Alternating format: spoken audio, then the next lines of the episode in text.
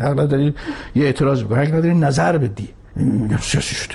اینو باز درمان کرد. یعنی این سیاست بایستی برگرده سر جای خودش عقب نشینی کنه تا این شهر بتونه زندگی کنه.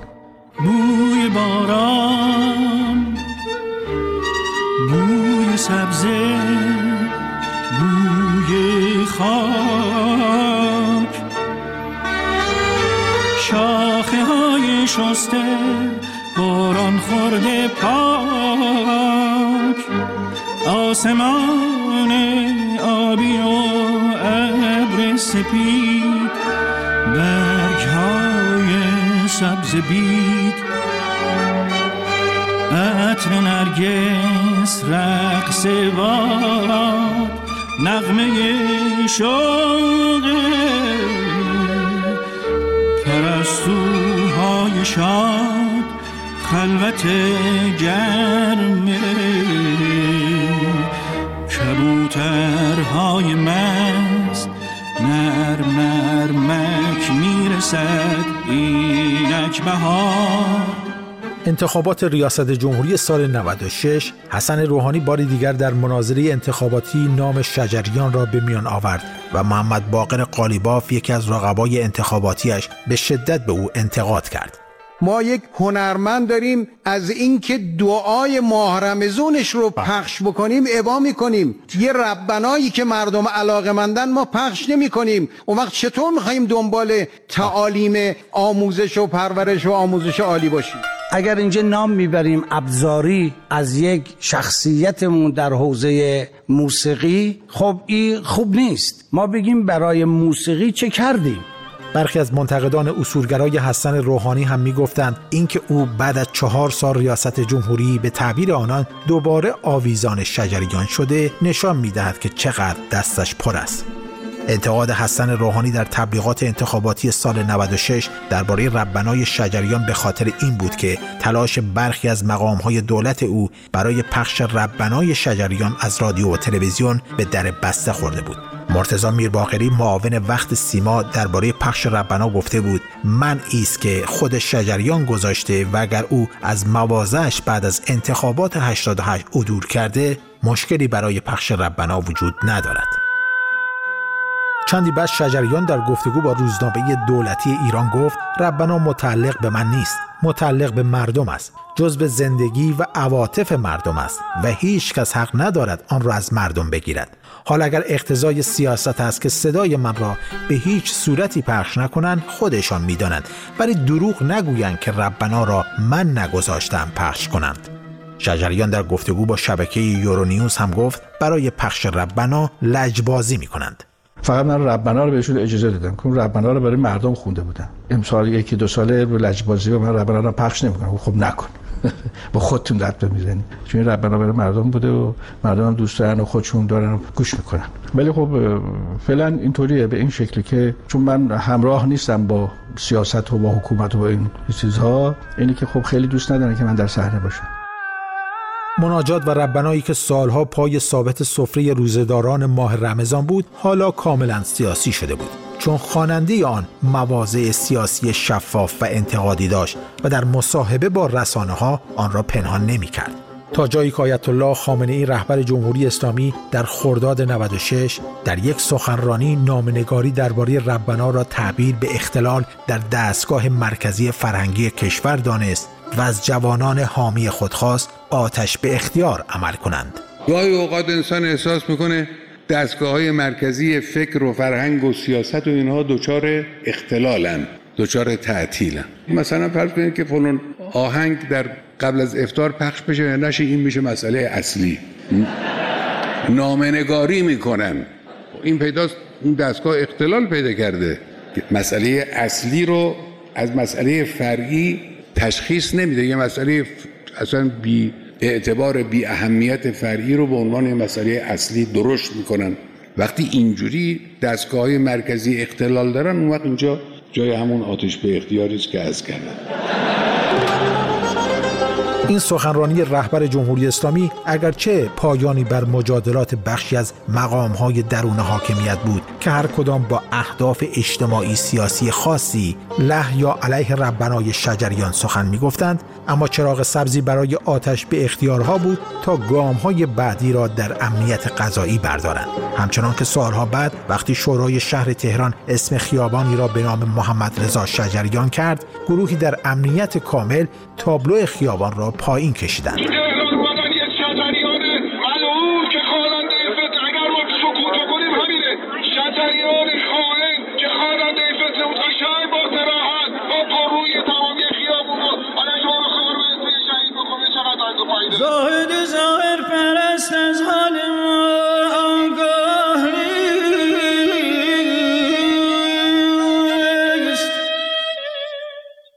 در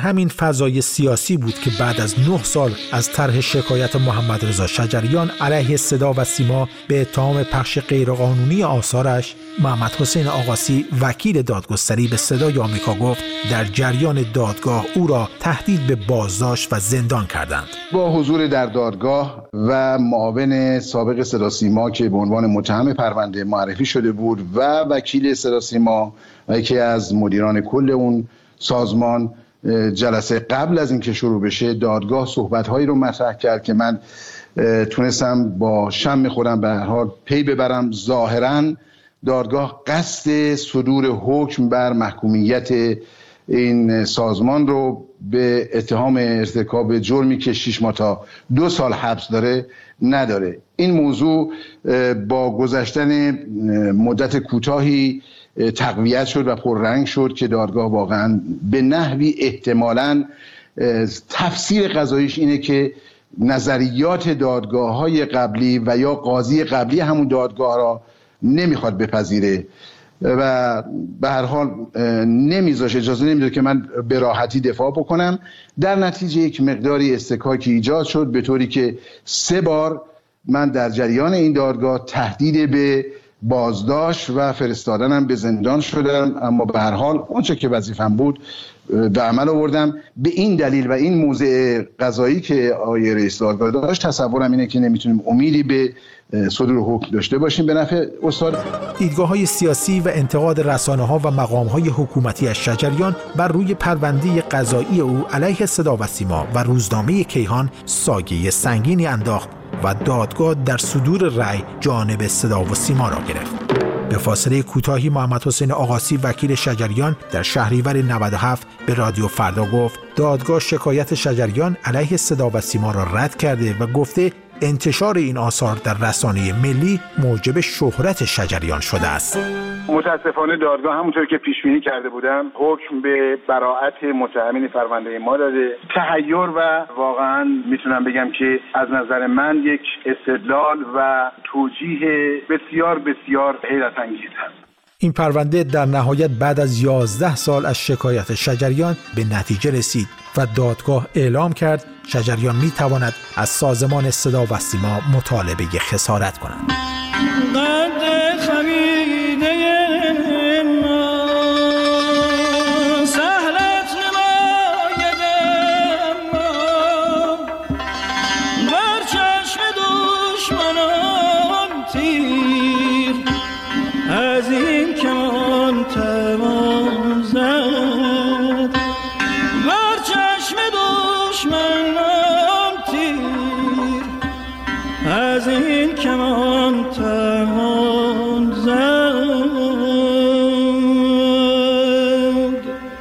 تمام تخریب ها، تهدیدها و محرومیت ها هزینی بود که شجریان داشت در رفتار، کردار و گفتارش به نفع مردم انجام می‌داد.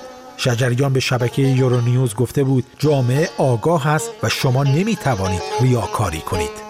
موسیقی باعث آشنایی هست اما تنها اساس ولت نیست. خب هم با موسیقی آدم می‌تونه با مردم ارتباط برقرار کنه مردم بشناسنش بعد رفتار و گفتار و کردارش هم در اینجا میاد پشت سرش. شما نمونهش هم دیدیم یکی از هنرمندان ما که سالها صدای خوبی داشت و خیلی خوب می‌خورد و شهرت داشت و یه اشتباه اشتباه اجتماعی کرد. اونم بر اساس من فکر کنم که سادگی و ندانم کارش بود. یه دفعه مردم کنارش گذاشته این پس موسیقی نیست. این رفتاره. این کردار این گفتاره.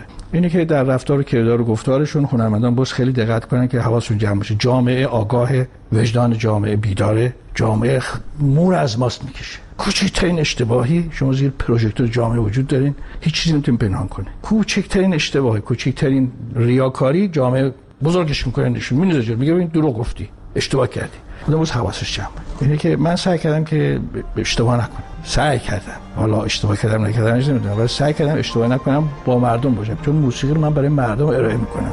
بره وزیر و بره وکیل و بره چون من موسیقی ارائه نمی‌کنم. اونم اگه جزء مردم باشن گوش می‌کنم. ولی موسیقی برای مردم.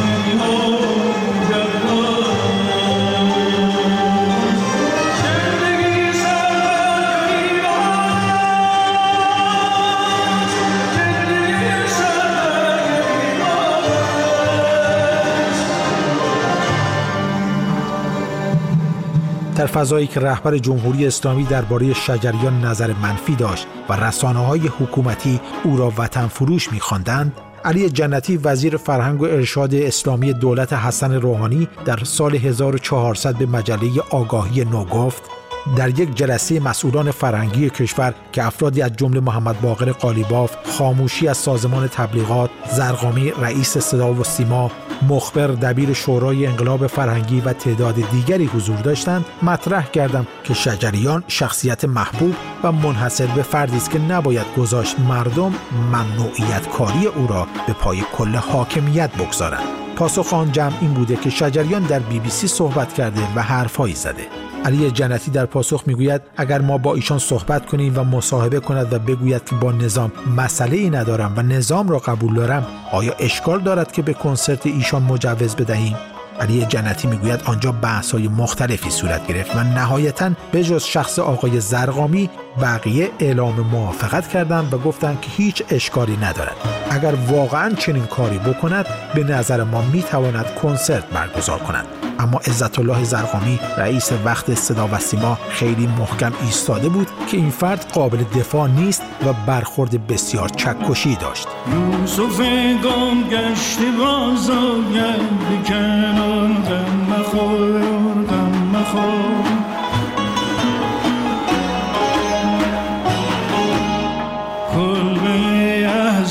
شود روزی گلستان غم مخور.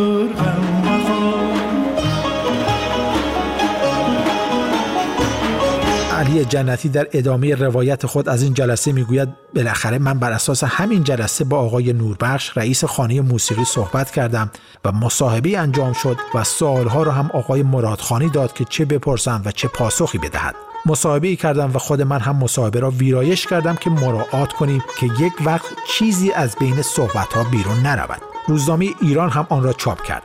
بعد از آن گفتیم که کار اتفاق افتاده و رسما ایشان گفته که آدم سیاسی نیستم و یک هنرمندم. اما این مصاحبه هم اثر نداشت و تغییری ایجاد نکرد و دیگر کاری هم از ما بر نیامد. اینکه مصاحبه شجریان از سوی وزیر وقت ارشاد چگونه ویرایش و بعد منتشر شده معلوم نیست. اما در بخشی از مصاحبه روزنامه ایران با شجریان از او اینگونه نقش شده که شما فرض کنید هر نظامی مثال در نظام جمهوری اسلامی که همه آن را پذیرفتند یک آدمی میآید یک کار اشتباهی می کند ما به او تذکر می دهیم این تذکر دلیل آن نیست که با نظام جمهوریت مخالفیم. این آدم اشتباهی کرده به او تذکری می دهیم یا وقتی به یک نفر می گوییم تو حق توهین کردن به مردم را نداری این در افتادن با کل نظام نیست. اما ادعی می‌خواهند سوء استفاده کنند که چون این شخص به وزیر یا رئیس جمهور گفته این کار را اشتباه انجام دادی پس این آدم با